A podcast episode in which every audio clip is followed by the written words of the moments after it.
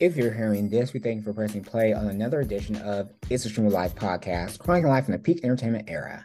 And with Black History Month, we're continuing with our facts each episode. So this week, um, I have an interesting fact I found out yesterday. Um, we had actress and sort of like Renaissance woman Sheryl Lee Ralph perform the national black anthem with every voice and sing at the Super Bowl. Yeah.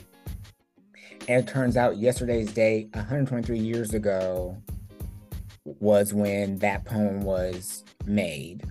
Oh, wow. So it was sort of like a historical moment. Um, we all know that James Weldon Johnson wrote the poem that became the Black National Anthem. And there's actually three verses. We just do the first. Yeah. But yeah, that was an interesting tidbit um, that I saw around. So. All right. Um, well, since we're on the topic of the Super Bowl, um, mine is based on that as well. Uh, but Doug Williams was the first African American quarterback to win a Super Bowl, and he did so with uh, the Red, the Redskins, which are now the Washington Commanders, um, back in 1988. So that's wild. That was 1988 before a black quarterback won the Super Bowl. Yeah, it's insane. And now you mean you think about how many quarterbacks in the league are black, you know. Mm-hmm.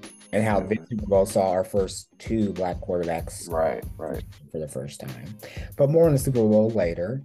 Uh, we'll go ahead and get into our headlines.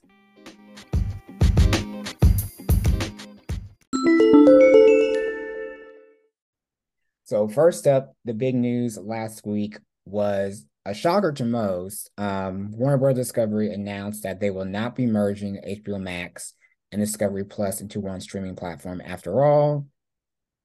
Um, after CEO David Zaslav t- took control of the two merged companies, there were budget cuts and canceled shows and uh, restructuring of departments and whatnot, all to sort of lean off $3 billion in the company and then to prepare the merger of these two platforms.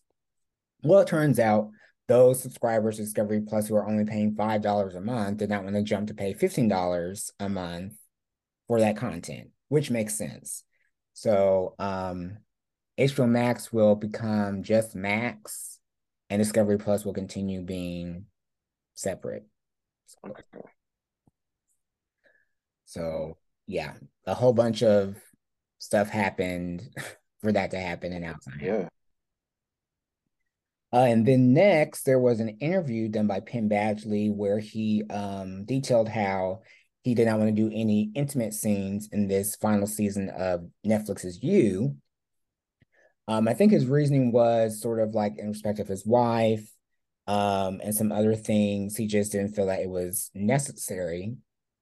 And this yeah. got like pushback online some reason. Yeah. Um, a lot of the pushback, I think, at least from what I read, was just there seems to be this kind of unending wave of, uh, I know people what people see as puritanism towards art, like you know, keeping sex out of of movies and uh, television shows and whatnot. And um, I don't know. I I can respect this though. Like if you're, you know, maybe there's something his his wife just doesn't feel comfortable seeing him that way, and so he doesn't want to do it, or it's just awkward for him. So, but I mean, Twitter's gonna be Twitter, so. Yeah, I, I just felt that the pushback and sort of vitriol over this wouldn't happen if it was a woman who said this. Yeah, yeah.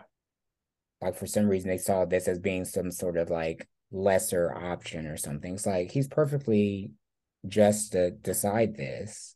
Um and you know, sex is necessary in every story, so I don't see what Yeah, I don't know. Why there was an issue. And then lastly, this just popped up in my group chat. Um, apparently, NBC wants the ownership back to NBA games to air on the network after not having ownership over 20 years. Um, back in the 90s, NBA on NBC was sort of like the trademark, and then I guess they sold the rights to ABC um, and I guess TNT. Um, but now they want a bit of that of that pie again. Um, I'm thinking because live sports is definitely a cash cow in the world of streaming. Like that's one of the attractions you can sort of hang in front of audiences to make them sub- subscribe to your platform and they want peacock to continue to be prosperous so i can see them definitely wanting to sort of reap some of those profits so that's very interesting and, and of course there were sort of speculations that disney would might sell espn but bob Iger already said that's not happening um so yeah it's, it's there's a lot going on in the tv landscape business wise that that could change a lot. Yeah. And another thing to add on to that is that um, kind of the same realm as those stories is that uh, just came out today or yesterday that for people that have Comcast, they'll no longer have they'll no longer have free access to Peacock. They'll have to start paying for Peacock. Exactly. Um, in June of this year, which is um I don't there's a there's some stuff on Peacock, but they also have live sports. So like if your team's not playing on television, it's most likely on Peacock. So now having to pay for that, it's like you gotta be kidding me. Come on. Right, right. They're gonna make you pay the like basic five dollars or the ten dollars for the ad free version.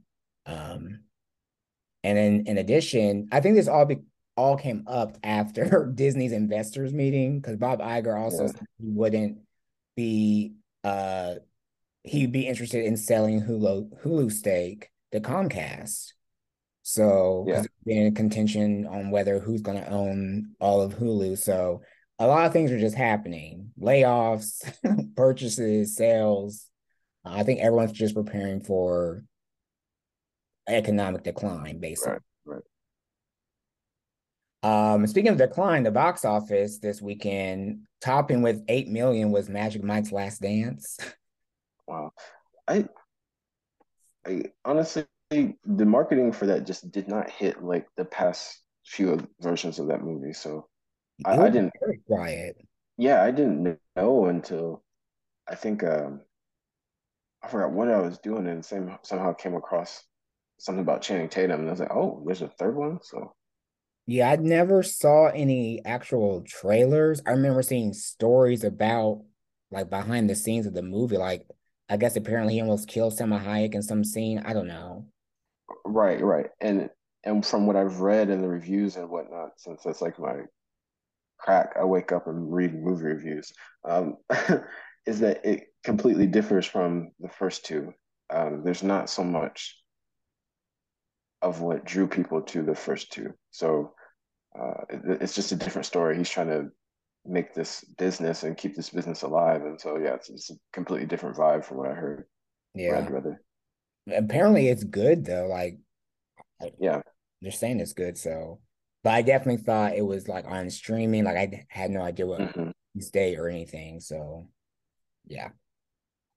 Over in the obits, um, two sort of musical icons passed away. First, uh, the iconic singer songwriter Burt Bacharach passed. Um, yeah, he is a, a Grammy winning, Oscar winning a producer, songwriter for acts like Dionne Warwick and the Rat Pack. Like his right.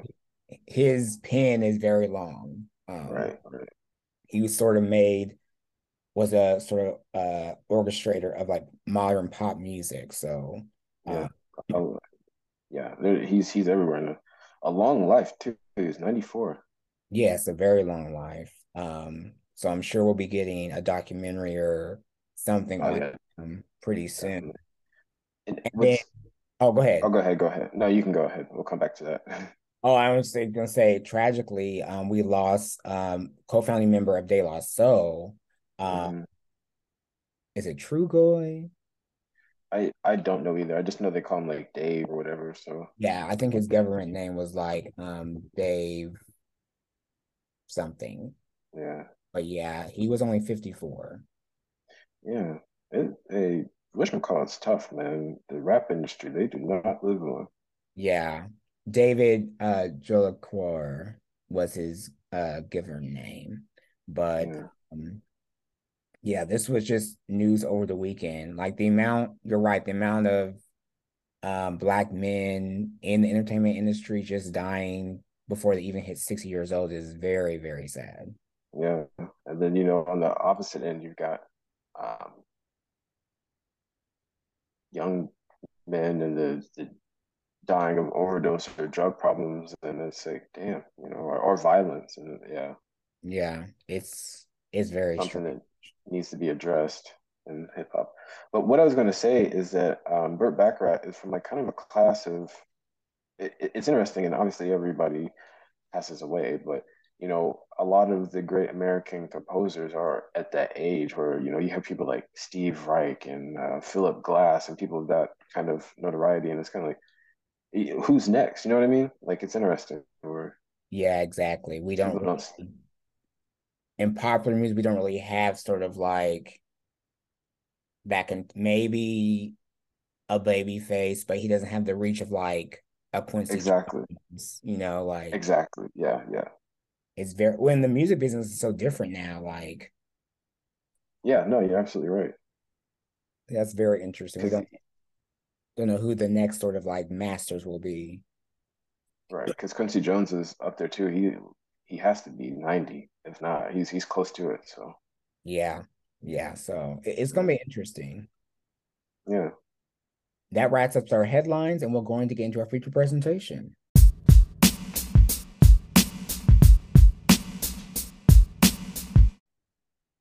So this week we'll be talking all things uh, Super Bowl. Uh, we had Super Bowl, was it 54? Uh, I believe so. I think that's what I remember them hearing. I believe that's right. I remember hearing them. Yeah, Super Bowl. Wait, no. A L, a V, and two I's. 57. Okay. Super Bowl 57 in um, Arizona. Uh, we have the Kansas City Chiefs defeated the Philadelphia Eagles 38 to 35 in sort of like a anticlimactic fashion. Um, it was a good game until it wasn't. but what, what did you think yeah. of the game overall? I yeah, I'm kind of right there with you. The first half was well, we only got the first half. The first quarter, I was like, oh yeah, this is gonna be a shootout. Like this is what people thought it was going to be in it, and, and, it lived up to it. And um, each team made their mistakes. Jalen Hurts had that fumble, and was that the first quarter or second? It was, it was the first half. I know that much, mm-hmm. and um, that kind of switched things around. But um, no, it, it was a good game. It was a, I thought it was a good game until yeah, it wasn't. Yeah, yeah, we we def they were definitely neck and neck. Both teams are sort of like offensive powerhouses. They both sort of aren't as strong defensively, so it was just back and forth like a volley. Eventually, yeah. Um, yeah in those last few minutes after tying it up, um, we get a, a penalty against the Eagles, which set the Chiefs uh, automatic first down in uh, end zone territory, and they're able to yeah. um, get to the one yard line and score a field goal to win with literally within the last second. So kind of disappointing for Philly fans. I know a lot of people rooting for Jalen Hurts. Um, a lot of people do not like the coach though, which I was not aware of because I wasn't really paying attention to him, but hmm. people some reason dislike him. Um, but um, you did, like we said earlier, it was the first Super Bowl with where two black quarterbacks were going head to head. Um, Jalen Hurts only 24 years old, so I definitely think he can come back. And then um, Patrick Mahomes is 27 years old, but he's already a two-time Super Bowl winner, two-time Super Bowl MVP, two-time league MVP. Um, the stats are just already stacking up for him. So congratulations to them both. Yeah. Yeah. And it, it was just great that it's between two cities that are absolutely rabid about football. Philadelphia is an insane city on any sport, and uh, I'm not sure there's a bigger fan base than the Kansas City Chiefs. And you think about how many years they were just kind of like the yeah, I don't even know the right word, just kind of the team that got kicked around in the NFL. And now they're one of the premier teams. So yeah, it's it's it's good to see. Yes, excellent, excellent.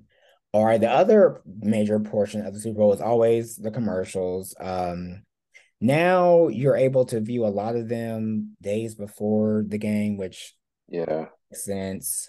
Um, I try my best to avoid that and not watch them on YouTube or whatever. But you know, there's hints of what's to come and whatnot.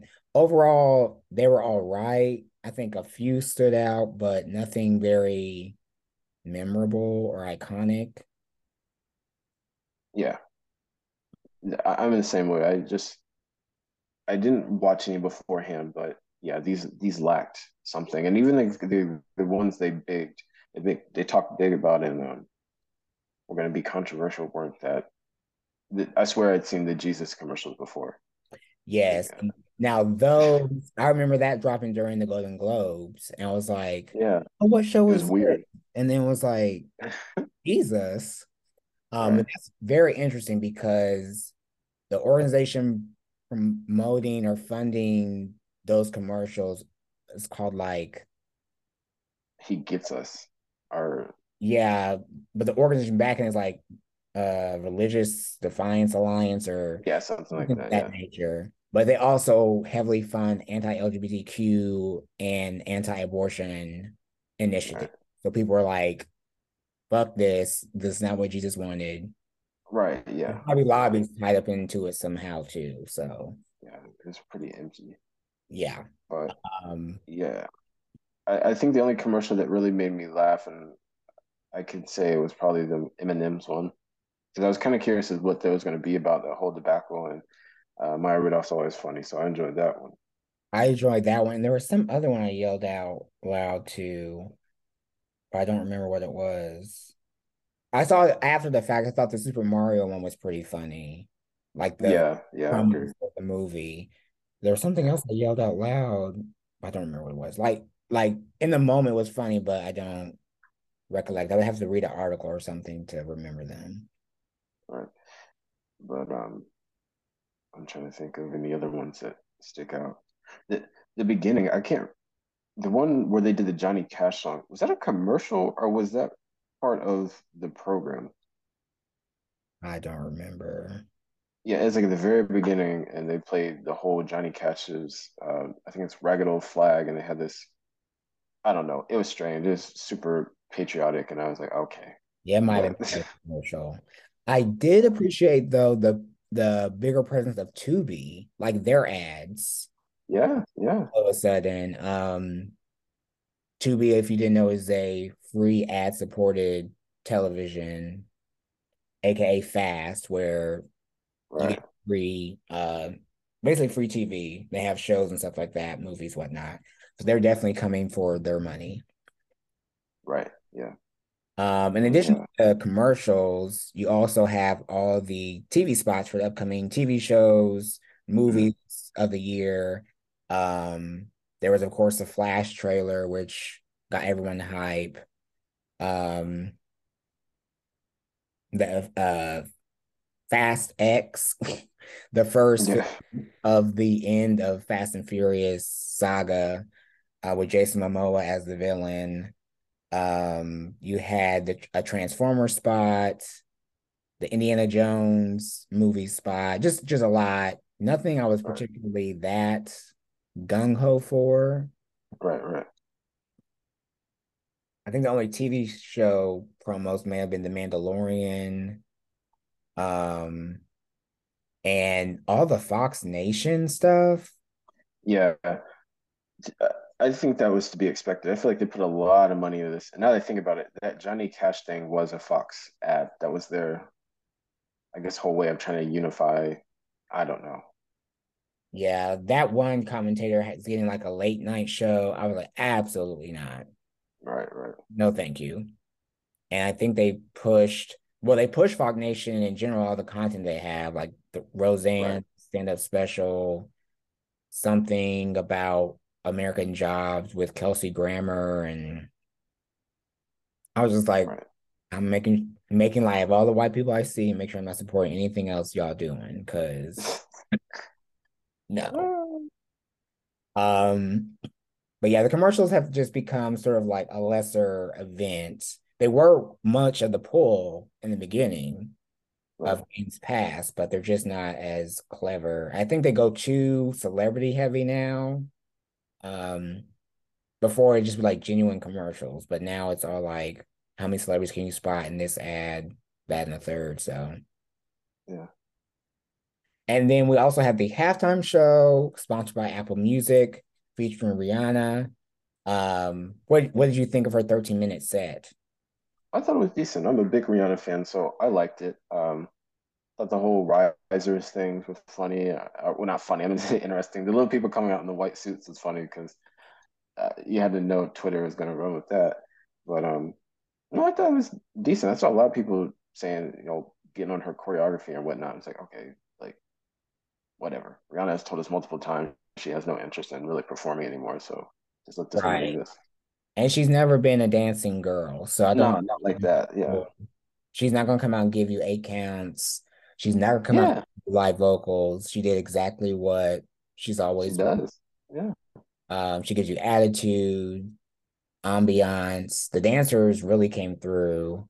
Um, and she's like six months pregnant, so and it was yeah that and it was nice to just see her. We don't really see Rihanna like that's not right, right.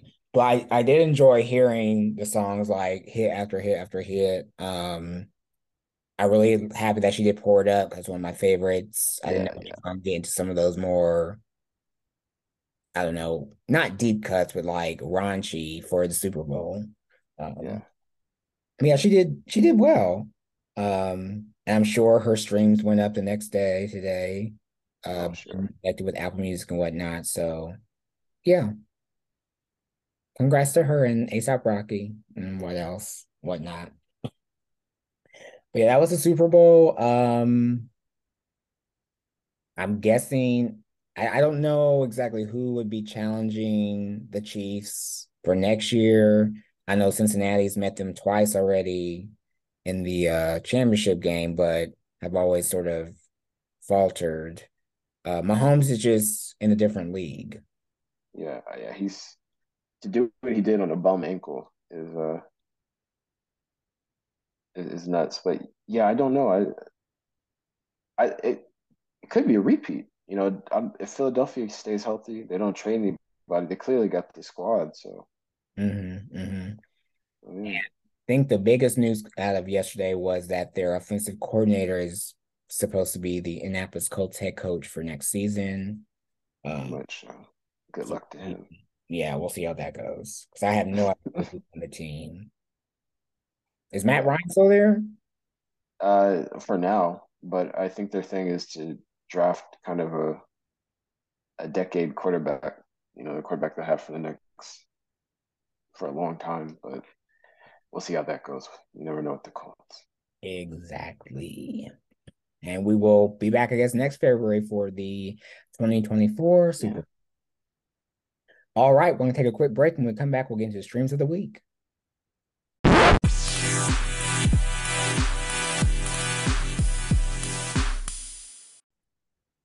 And we are back again with our Dollar Bin Theater, where we uh, pick a film where we've seen or, or not have seen that you might have found in the bin at Walmart for about five bucks. Uh, you can go ahead and go first this time. Okay. Uh, my film I picked that has to do with romance and everything, since it is February, is Ever After. And this one stars um, Drew uh, Barrymore, Anjelica Huston's in it, um, and I can't remember the guy's name. He's like Dougray Scott. I, it's something like that. But this takes place kind of in uh, 16th century France, and it's based on Cinderella in a way, like the Brother Grimm's version and all that. Um, and so she she played. It, it's I don't know how to explain it other than it's the Cinderella story, but it's more um, fantastical. And uh, what happens is so she her her dad passes away. He has a heart attack, and then Drew Barrymore's character is turned into she has to go into like servitude and become like a maid and whatnot for Anjelica Huston's character, and then she meets um, a prince who's a Dougray Scott guy, and um, it used to just come on TV all the time, and I would watch it. And now it's on Hulu, but uh, yeah, it's, it's, a, it's a really good movie. It's 1998 is when it was made. Yeah, all I remember about that film specifically is just that one scene where she's like, she says something like "just breathe" or something like that. Yeah, something like yeah, yeah. But that was always in the promo shot. The camera kind of like swings back. All right. All right, and I um watched Poetic Justice, another sort of hood romance, if you will. Uh, this is a 1993 film from John Singleton starring Janet Jackson and the late Tupac Shakur. Um, it's sort of heavily influenced by the poetry of Maya Angelou, who has a cameo in the film. But it's about Jackson's character, Justice, who's a young woman in love, and her boyfriend is murdered in front of her. And a year later, she sort of has sort of given up on love and sort of any of those prospects and just kind of focuses on herself. She's, you could say she's somewhat depressed and sort of still grieving her loss. Um, but she stumbles upon a chance. Well, she she's going to a hair show. She's a hairdresser, and her friend, uh, played by Regina King, invites her to catch a ride with a postal worker and her boyfriend. The postal worker is Tupac Shakur, and the boyfriend is played by Joe Torry, I believe. Yeah. And it's just sort of like how these sort of polar opposites end up falling in love on this ride to Oakland from South Central LA. Um, it's very 1990s hood movie. Um, some very specific tropes in it of the black community, drug use, uh, police brutality. Um, there's even like a hint of the HIV AIDS crisis in one character, but it's literally like two minutes. um, but it, it's sort of like a classic and it just explores sort of both Justice character and Justice and Lucky, Tupac's character, are both sort of like shielding themselves from being vulnerable. Um, and they sort of just have like this sort of sweeping off chance romance of healing and whatnot. So it's it's sort of a, a standout film in sort of the 90s black film genre. So hmm. I'm not sure. I know I've seen some of it. I'm not sure if I've ever finished it, so maybe that's when I'll go and check out. Yeah, it's it's not nothing of what I expected it to be. Because when I first saw it, I definitely thought it would be more. It is rated R, I think, basically because of the language. Um, but expected more violence or more gritter. But there's a lot of soft moments. Uh, it's actually a lot, a lot funny too. Um, it explores all sort of like issues of relationships from different perspectives, but it's mainly focused on uh, Jackson's character. Okay. Mm-hmm. All right, and we'll get into our other weekly watches here. Um, first up at Netflix, they released the first official trailer for their film Luther: The Fallen Son.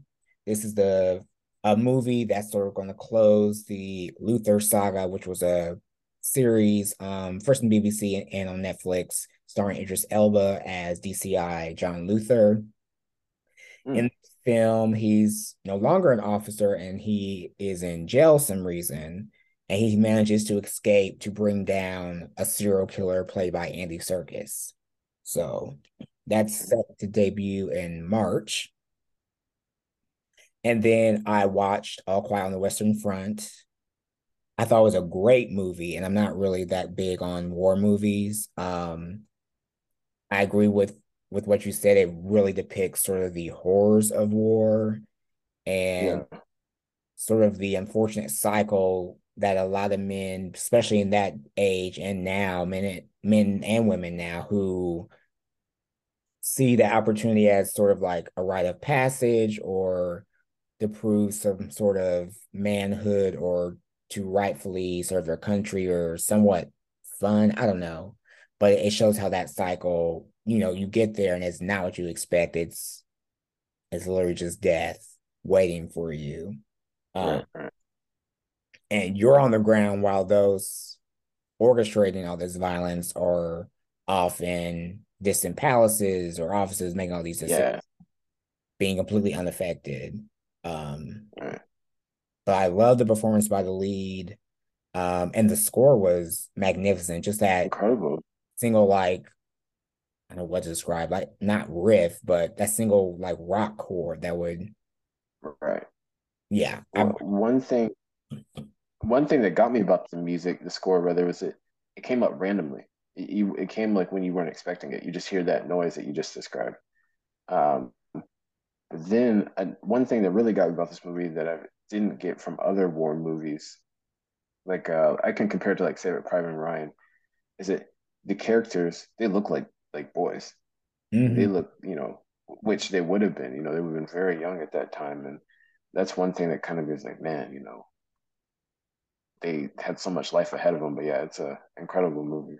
Yeah, and it, it paints just how a lot of war films before and now sort of sort of show a trajectory of heroism and patriotism and like duty and this was just not that. It was sort of like the inverse like they were definitely chasing that euphoric feeling of be- of duty and whatnot and that's just not what war is. War is violence and death and destruction and it affects those less fortunate mostly.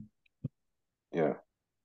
So yeah, excellent movie. It should definitely rack up a lot of at least technical Oscars right. um, in March.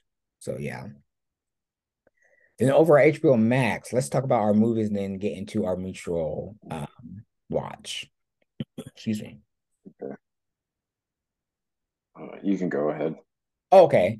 Um, I just happened to watch the documentary Master of Light. I remember seeing the trailer, I think a few months ago. Um, it centers on a man named George Anthony.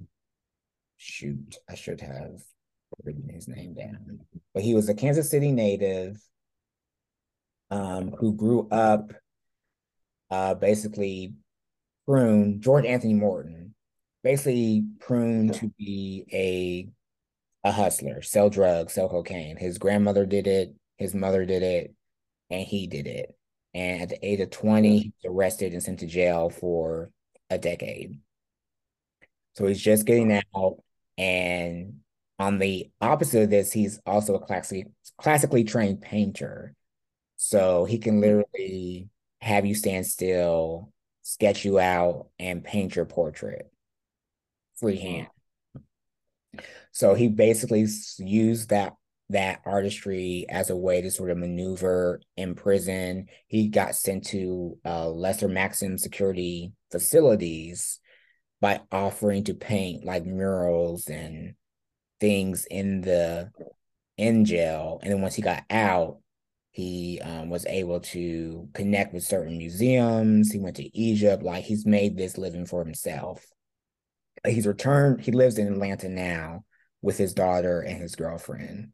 Um, he hmm. returns to Kansas City because he's trying to, he's currently in therapy. he wants to rehab the relationship he has with his mother. Um, and as you watch, you find out why they had this sort of dysfunctional relationship um, between the two. And he also he's going there just to sort of paint her, despite you know their rough relationship. Yeah. Uh, it's really good. It's only like an hour and 48 minutes. Um, he was sort of a co-producer in it. Um, but it really examines not only examines his plight and sort of his talent, but examines why this happens to black people in metropolitan cities. Um, he kind of speaks on how everyone around him has been in jail at one point in time. Uh, his father, yeah. his friends, his sister, like just people he grew up grew up with. He said he remembered initially going to prison and seeing people that he hadn't seen in years and didn't realize that they they had been in jail all that time. Yeah. Wow. But it is it was really good. Okay. Um, okay, so I watched All That Breathes, and this is a just once again knocking more stuff off the Oscar list. We're getting closer. Uh, what are we a month away now? Just about, yeah. Yeah, so I should be able to get some more done. But this is about a, a, a group, two brothers who live in Delhi in India, and they save birds. These birds are called black kites, and so they call in front of themselves as the Kite Brothers, and um, uh, they have a horrible, horrible pollution and air quality situation in that part of the world where it's just smog and you know they live close to animals of all sorts of cows, dogs, horses, everything. But daily, these small birds just drop out of the air. And so these brothers have made it their kind of goal and job in their basement of their family home to rehab these birds and try to um, you know get them back to good health but it was uh, mm. um, so it's this mix of kind of you know just this traditional muslim family going about their time and also this kind of tied into this environmental crisis that's happening and it's it's really good i i have to watch the other documentaries nominated but this this would be hard to beat because it's it's really touching and and informative at the same time. So yeah. Okay, I definitely heard a lot about it um this film season. It's definitely a, a front runner, I think. Yeah, I would say so. Okay, and that's well, of course, HBO Max. I'll definitely try to check it out. They have so much content that I need to watch. So much. All right, and then switching gears here. Uh, because of the Super Bowl, HBO released the fifth episode of The Last of Us early on Friday, so they wouldn't have to compete mm-hmm. with the ratings. Um, and this episode was titled "Endure and Survive." So Ellie and Joel in uh, episode four. Did we talk about episode four? Yeah, I think we tied it in with episode three. Okay. As we remember, episode yeah. four, Joel and Ellie are driving through Kansas City, ironically, and they're ambushed. um, yeah. And uh, they've got to figure out a way to get out of the city, which has been overrun by the people. They've overthrown Fedra and are sort of letting loose. Um, but they find themselves, the episode ends with them being held at gunpoint by two um, black boys. And we come to find out that those boys are Henry and Sam. Um, they live in Kansas City. Henry might be what 17, 18, something like that. Yeah, something around there. Yeah. And Sam, we find out is eight years old. Um, they were played by Lamar Johnson and Keivonn Woodard, respectively. And Keivonn is actually a deaf actor, deaf child actor. So they developed, they uh, learned some ASL and other so forms of communication for the brothers to communicate.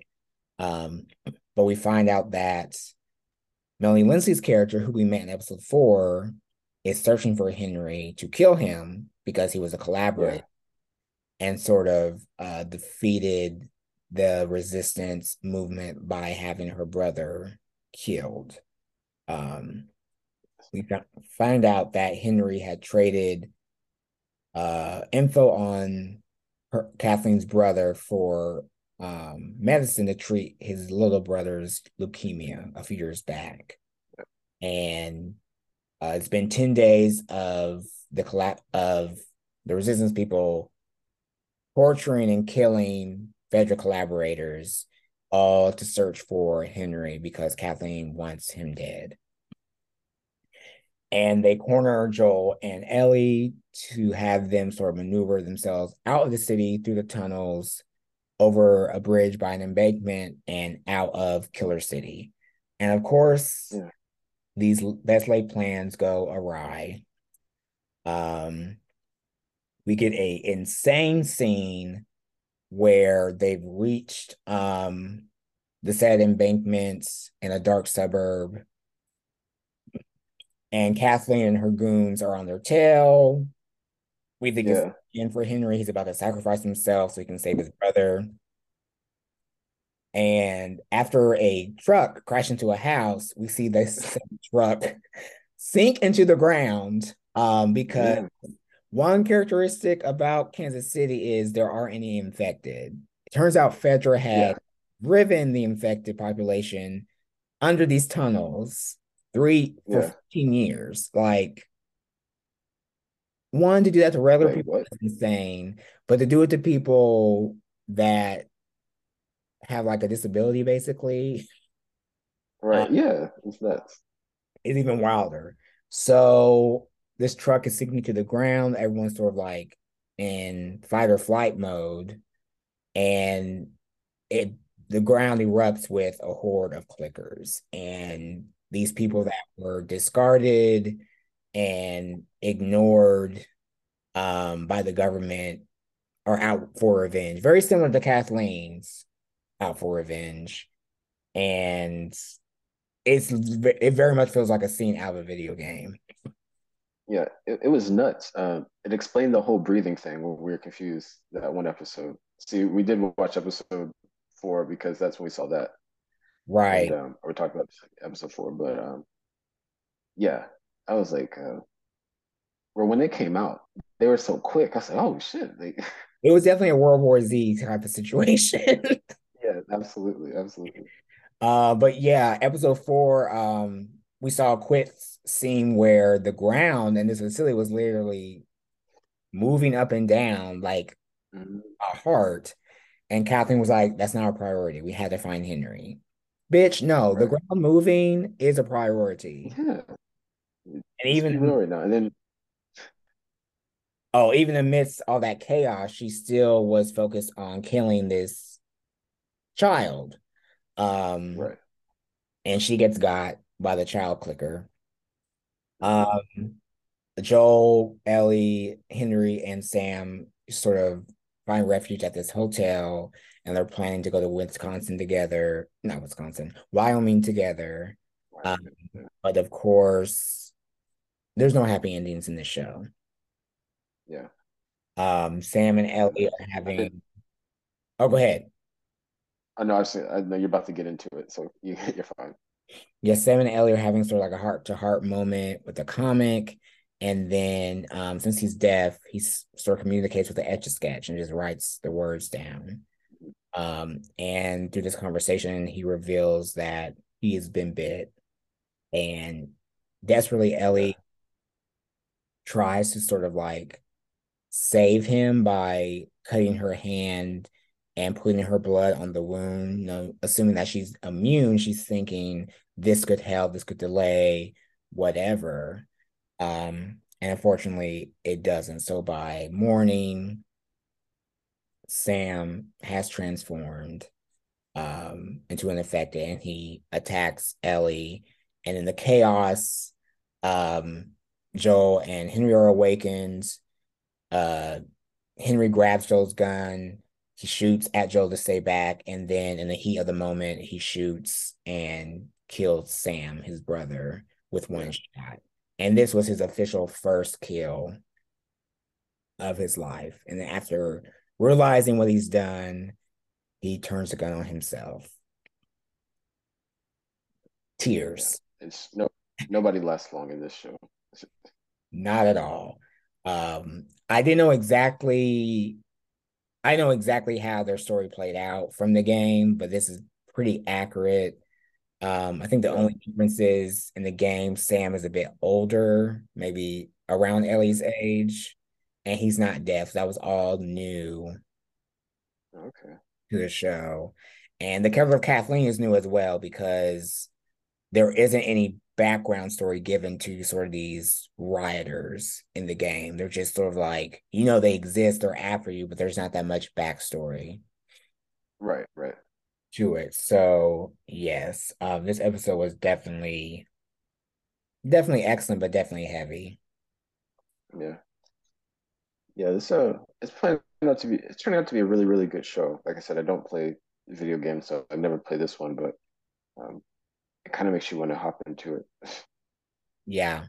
And it, it brought up a good question because, of course, Twitter's going to Twitter, but a lot, not a lot, but there was a, sort of like conversations I heard on their podcast and whatnot where people felt sort of a way that they were able to sort of change Bill and Frank's story for the series to be more of a grander, more calmer ending, but made the decision to yeah. keep sort of the drastic, terrible ending for Henry and Sam.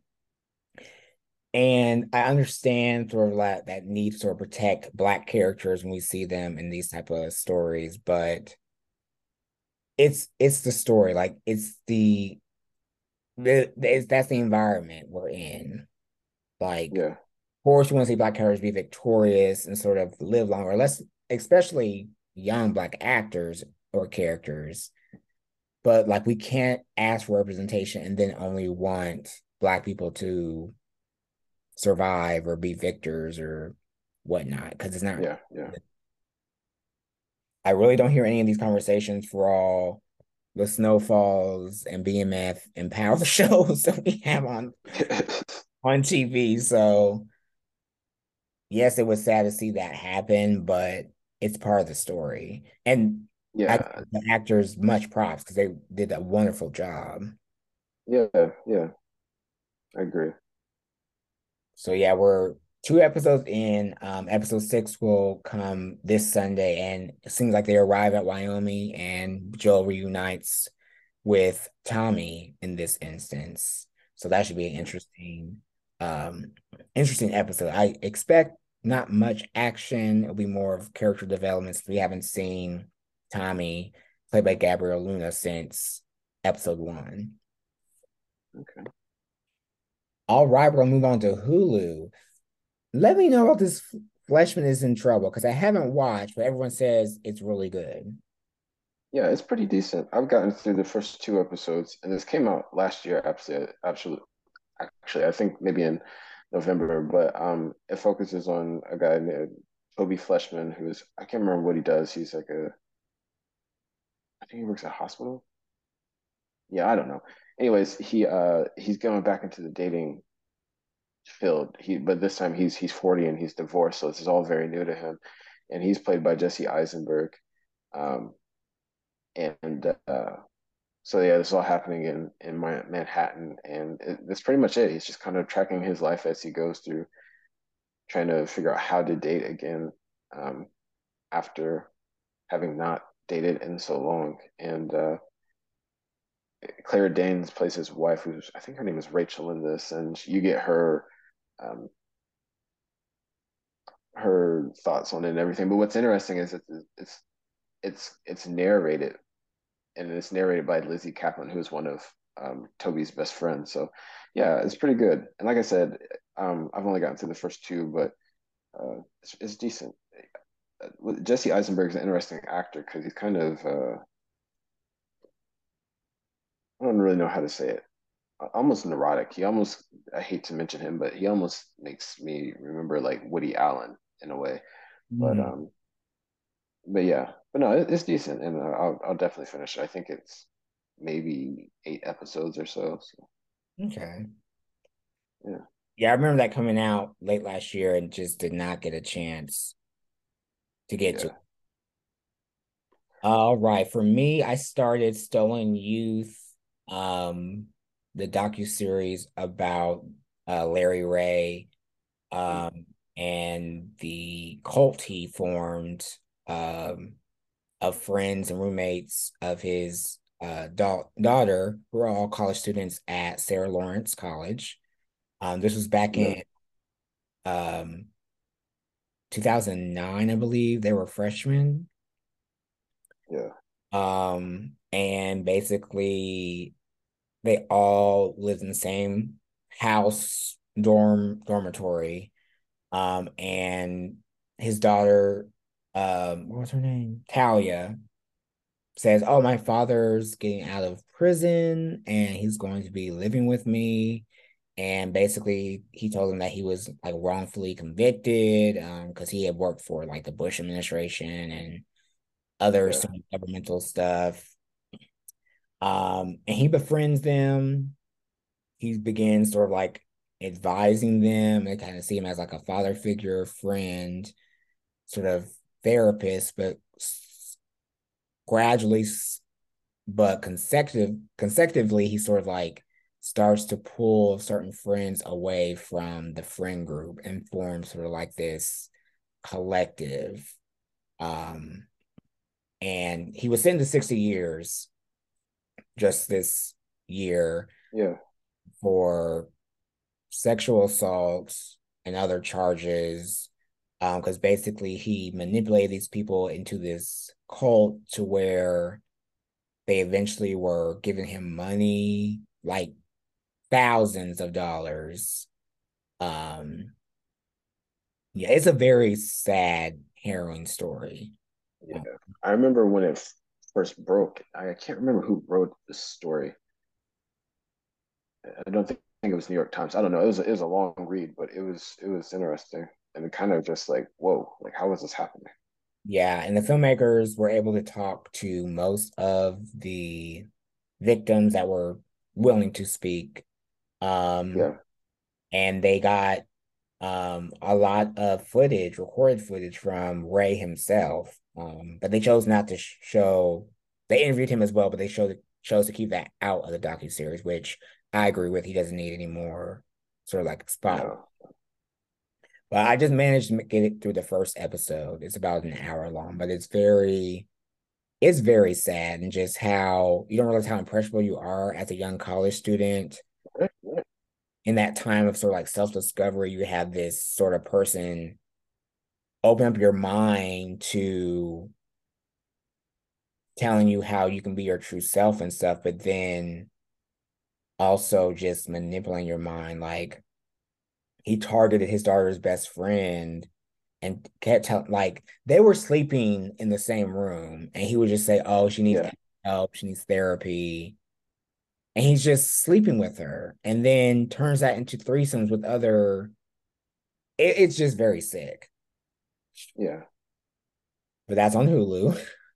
Um and then i finished uh killing county a three-part docu-series in conjunction with abc news and colin kaepernick's production company that focused on kern county in california where bakersfield those inhabitants um at one point bakersfield had the most citizens killed by police in America per capita.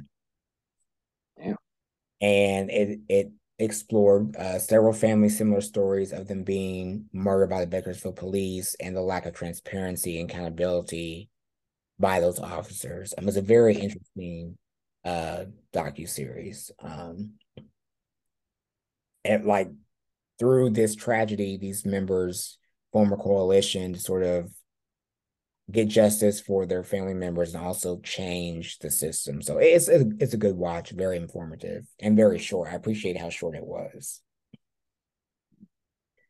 Um, jumping down to Prime, um, I started the second season of Harlem, which is like the comedy from Tracy Oliver.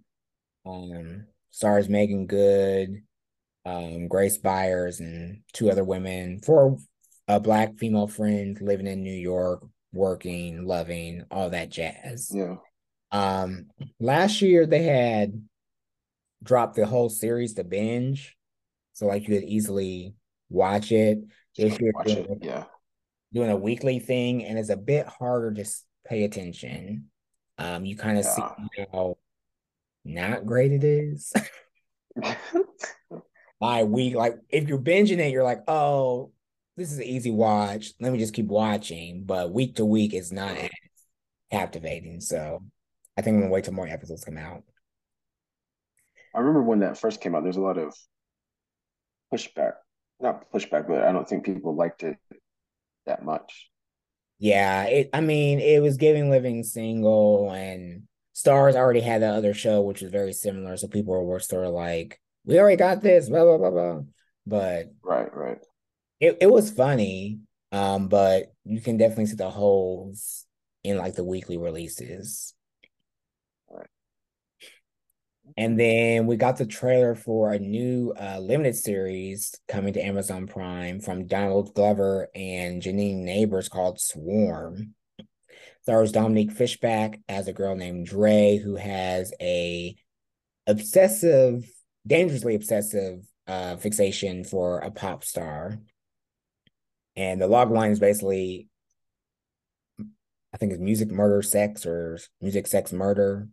Um, her obsession literally goes fatal.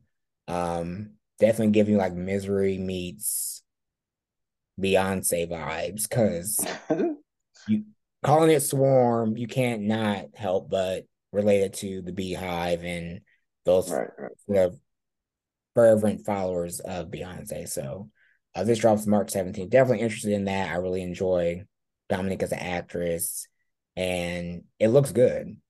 Yeah. And then dropping down to other TV, um, a big trailer was Air, this movie directed by Ben Affleck that tells the story of how Nike courted Michael Jordan to sort of their company to become what Nike is now. Yeah. Um, stars Matt Damon, Ben Affleck, Jason Bateman, and Viola Davis is playing Michael Jordan's mother. So, oh, that's a strong cast. Yeah, and Ben has a very, I mean, good record. So I'll definitely be interested. It's definitely a different story to sort of examine. Ooh. And what did you watch? I watched um um oh god, be my guest with Ina Garten. Uh Ina Garten is a chef and usually she is on oh god, which channel is she usually on? I don't know, but she has a few shows. Uh she has a, her main show is the Barefoot Contessa. Um and she has a, a lot of like award-winning cookbooks kind of under that name. But anyways, this show is a little bit more uh, laid back. So she has guests come over and she cooks like a meal with them, and maybe they'll go and do something. But it's just all based around um, kind of conversation, and it, it's not anything that we haven't seen before. But I just like like Ina Garten. She has such an interesting. Uh, um, what's what I'm looking for? Just background um, she does the cooking thing now, but she used to work for the government, like a really high capacity. Like I can't remember Ooh. what she did, but she was like in in Washington D.C. It's nuts. But when you when you see her show and you see how she talks and just how she is, she's so just carefree, and that's great. But uh, but yeah, that was on Discovery Plus, and I usually do not watch anything on Discovery Plus, so um, yeah, I, I checked that out this weekend. Okay. Anything you're streaming for the weekend? Uh honestly, I may just get back into these Oscar movies. I think I have to watch The Banshees of Inisherin, Elvis, and um, what's that with Tom Cruise? Why can't I think of the name of that movie? Top Gun. Right. Yeah. Yeah. So yeah, after that, I'm good. Yeah, I think I want to dive into the Oscar things. I've only seen two, so I need to step it up. Um, mm. do have my ticket for Ant Man and the Wasp: Quantumania okay. for Friday. Um, basically, I think every everyone black's going for Jonathan Majors. So right, right, yeah, that's nuts. He, you know, a lot of people talk about them not being superstars anymore, but he he is one man in a, in a Hollywood blockbuster sense because mm-hmm. what's Creed come out in like that, I saw that that commercial was in the right. Yeah, trailer was in the. What's it was? That's next month, isn't it? March third. Yeah. So. Yeah, he has this this month, that March third, and then whenever Magazine Dreams comes out. Yeah. Yeah, he's booked and busy. And he's a good actor. Like he's not just like some random person, but he's actually a great actor who's being able to be very versatile. Right. Uh, as always, we thank you for listening to another episode of of Life podcast with me, Lorin, and Brandon. Please like, review, and share the show on your platform of choice. If you like what you hear, and if you don't, let us know at Stream for Life Pod on IG or Stream for Life on Twitter. That's STRM, the number four life uh yeah next week we're going to just try to uh digest more of these oscar films to prepare for the oscars on march 12th and we'll see what happens. Until then keep on streaming. Peace